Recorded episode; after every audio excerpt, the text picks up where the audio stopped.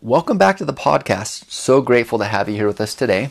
We're going to be talking about something that I'm super passionate about, and I hope this is something you'll find important and helpful for you in your own journey in life as well, especially as if you're considering um, counseling or therapy. Maybe you've had a bad experience previously, and I don't know if I want to go back. It didn't really work. Is it worth the time or the money or the energy?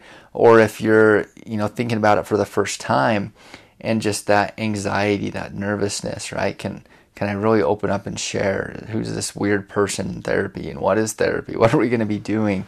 Uh, it, it's not an easy experience to start a therapy journey, that's for sure. So I, I want to talk about two things. One is we're going to look at the research and what the research says about what predicts best outcomes in therapy. And number two, we are going to look at um, basically someone's experience um, in therapy. So this is a, a mentor, uh, kind of professional that I that I know um, in the field, and they just shared their experience with me, and I'm going to keep their information anonymous, but just about what their experience was working with different therapists. And they said they had a therapist first who is super relational, like the type of person that anyone who's around them, they just feel connected. Like, I love being around this person.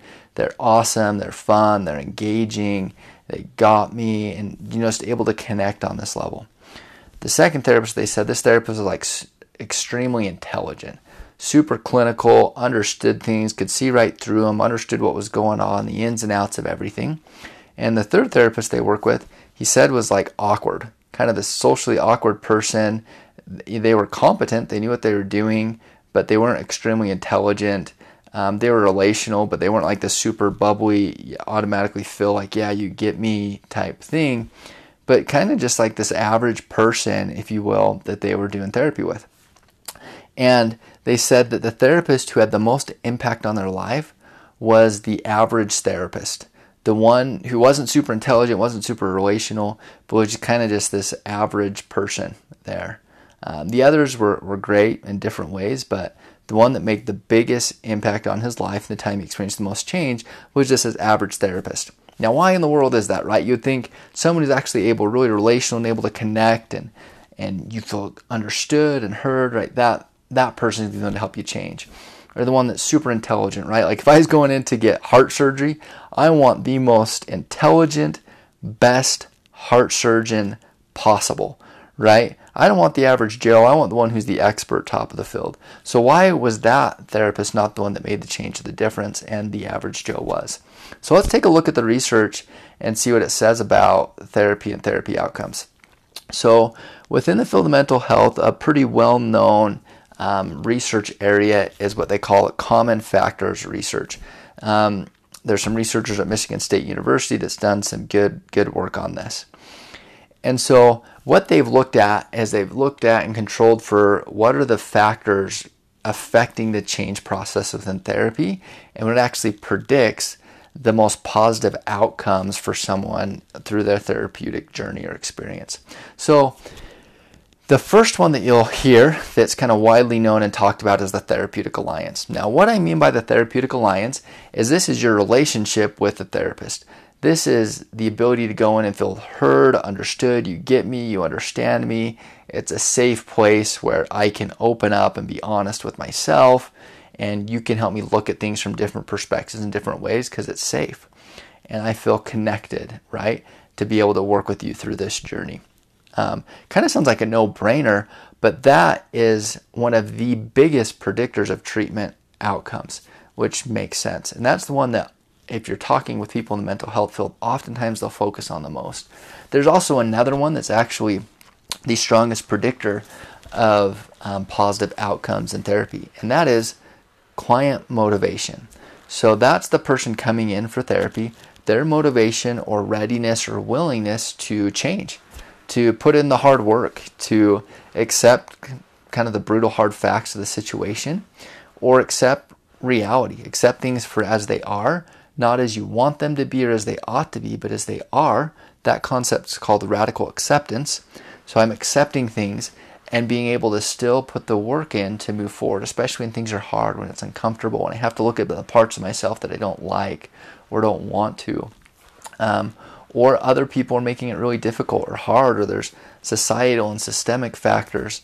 Um, it, it's challenging. I don't, I'm not underestimating it. I don't want to invalidate anything you're going through, but that makes sense, right? Like when I'm ready and willing to put the work in and to really engage in the therapy process, I'm going to get the best outcomes and experience. Uh, similar to right, like if I hired a a fitness instructor or a personal trainer, and if they're the most relational, relational personal trainer, they're able to talk with me, connect with me, right? May or may not help me improve my physical health, right? Or build muscle or lose weight, whatever my goal is or if they're like extremely intelligent, they know their stuff, they know the exact workouts and routines and diet strategies and caloric intake, right, that I need to have to get the results I want. If I'm not ready or willing to do the work, it's not going to matter. But if I'm able to go in and work with that personal trainer and I'm willing to come in and do the hard things to stick with the, the diet plan and come in and do the work, show up every night and go through the process and the routines, that's going to be the biggest predictor the outcomes, right? Now, then you match that with the ability to connect and relate and feel understood and safe, even with a personal trainer, right? Like, if I think you're judging me, if I think that you're like, you're coming down on me, like you're just a complete jerk, like, I don't want to work with you, I'll find someone else. um, but if I feel connected with you, then that's going to help things move forward. And then if you add in that the intelligence, right? And coming back to the therapy part with this, the way I look at intelligence piece is this would be like even therapeutic modality or approach, like the clinician's ability to be able to match your needs with the right approach for therapy um, and the right tools and skills to be able to help you reach the outcomes and results that you'd like in your life. And therapy is not a one size fits all. There's not going to be one therapist that connects with every single person perfectly in the world. So if you had a bad experience with a therapist, let's find a different therapist. Um, or if you feel like you're not connecting with them, bring that up and talk with your therapist now and, and have that discussion. And that can actually be very valuable and change the, the relationship you do have. And maybe look at some things that's about you that maybe bring that, that they might be bringing to it. There's a lot of things that can come from that and why you might not be feeling that connection. Talk through that, work through that with them.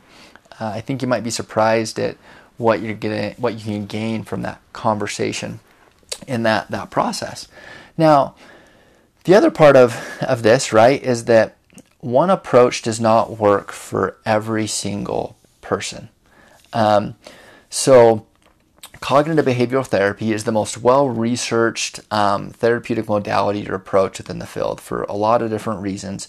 But you'll find the most research and kind of evidence base for that modality. And when you look at meta analyses, for cognitive behavioral therapy, when they compare this to other therapeutic modalities, what you find is there's no clinically significant difference between that approach and another.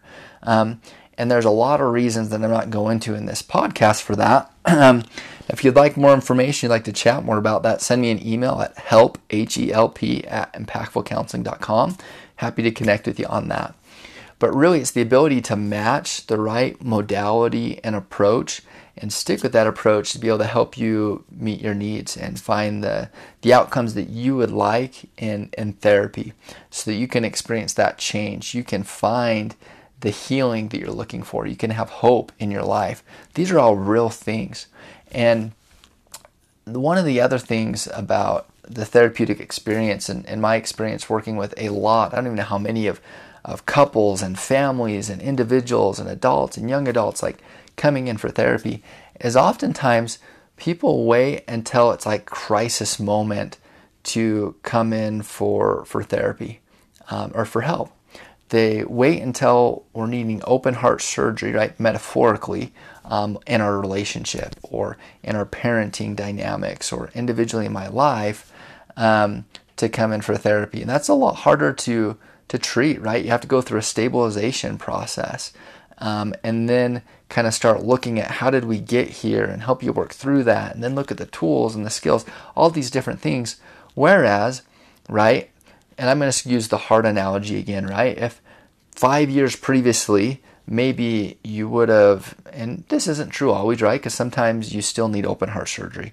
But maybe five years previously you changed your diet and your exercise routine and your lifestyle and you started working with that personal trainer and following the recommendations of your doctor uh, around things, maybe you have a different outcome where you didn't actually need open heart surgery. Maybe you do, maybe you don't, but you could be in a very different place and the work's going to be a lot less. It's going to be a lot less expensive, right, to pay for a personal trainer than it is for open heart surgery. And that's the same type of experience you'll find in counseling or in therapy. So sometimes, like if you find yourself on the edge, like, well, this is great, um, and I, I don't think I really need help. I got this. Yeah, you might and that that's awesome right? Keep moving forward and i want to support you in any way that i can whether that's through a podcast whether it's through our blogs whether it's through sharing other resources um, right? We don't always need therapy all the time certainly and and there are times that it would be helpful and probably when we wait a little too late to come in and seek the help that that we need. Um, I hope this has been informational and helpful for you. As always, this isn't counseling, this isn't therapy, this isn't specific advice or recommendations for you. It's simply information. Information that I hope can be impactful and meaningful for you in your own journey or experience um, with counseling or therapy, or just in life in, in general. If you have questions, again, send me an email help at impactfulcounseling.com. And I look forward to having you on our next podcast. Thanks so much for your time.